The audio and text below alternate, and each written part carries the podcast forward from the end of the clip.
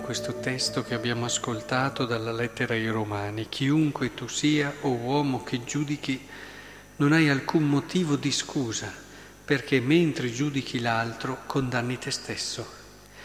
E stiamo parlando molto in questo anno, è il tema dell'anno, quello dell'evitare le chiacchiere, dell'evitare i giudizi, dell'evitare la maldicenza.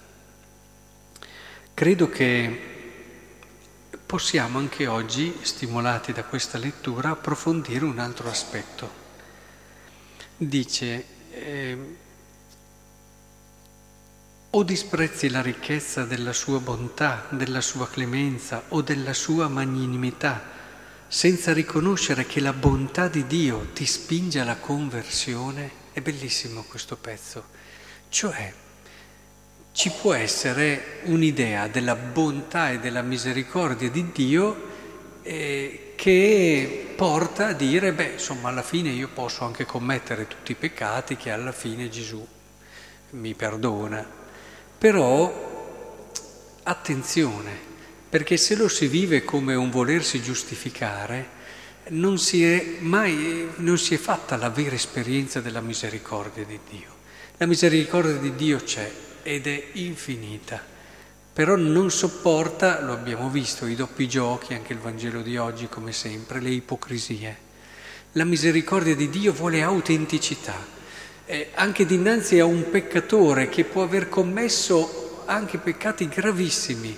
Dio, dinanzi all'autenticità di una conversione sincera, non resiste, perdona.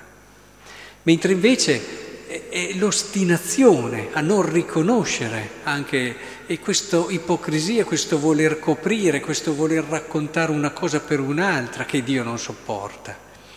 Ora qui si parla proprio di bontà di Dio che ti spinge alla conversione. È molto bello. Se una persona fa l'esperienza della bontà e della misericordia di Dio è portato a seguirlo. Quando invece si gioca un po' sulla misericordia di Dio, quasi voler giustificare quello che si fa e il seguire i propri comodi, allora vuol dire che l'esper- la, l'esperienza della misericordia di Dio non le si è mica fatta, non le si è mica fatta. Eh, perché quando la fai veramente ti spinge l'amore, è una di quelle cose che ci spinge e ci spinge pur lasciandoci liberi, lo dico spesso. Cioè è una di quelle cose che non puoi resistere, eppure sei libero, eppure non puoi resistere. Quindi quando si fa l'esperienza basterebbe sperimentarlo appena un po' l'amore di Dio e vi garantisco che cambieremo subito e tutti.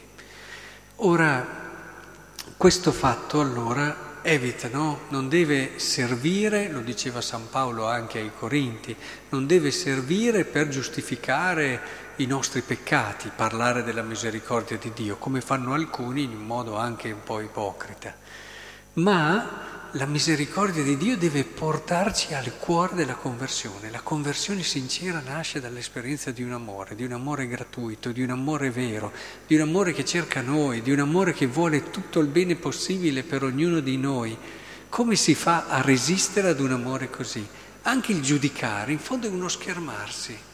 Hai quasi paura della misericordia di Dio e, e rimani nella tua mediocrità così facendo, perché giudichi l'altro e, e, di conseguenza tu non puoi fare anche per te stesso questa esperienza della misericordia, perché se la fai capisci che tante cose le devi lasciare, perché dinanzi a un Dio che ti ha amato così basta guardare il crocifisso.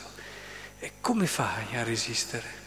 Quindi il giudizio diventa veramente una difesa degli uomini davanti all'amore di Dio che li spingerebbe alla conversione. Allora e dopo si struttura, si fanno tante opere, eccetera, però sempre opere come le vogliamo noi, sempre opere fino a un certo punto, un po' come facevano i farisei, e, e nella logica della legge e non nella logica della, della bontà e dell'amore.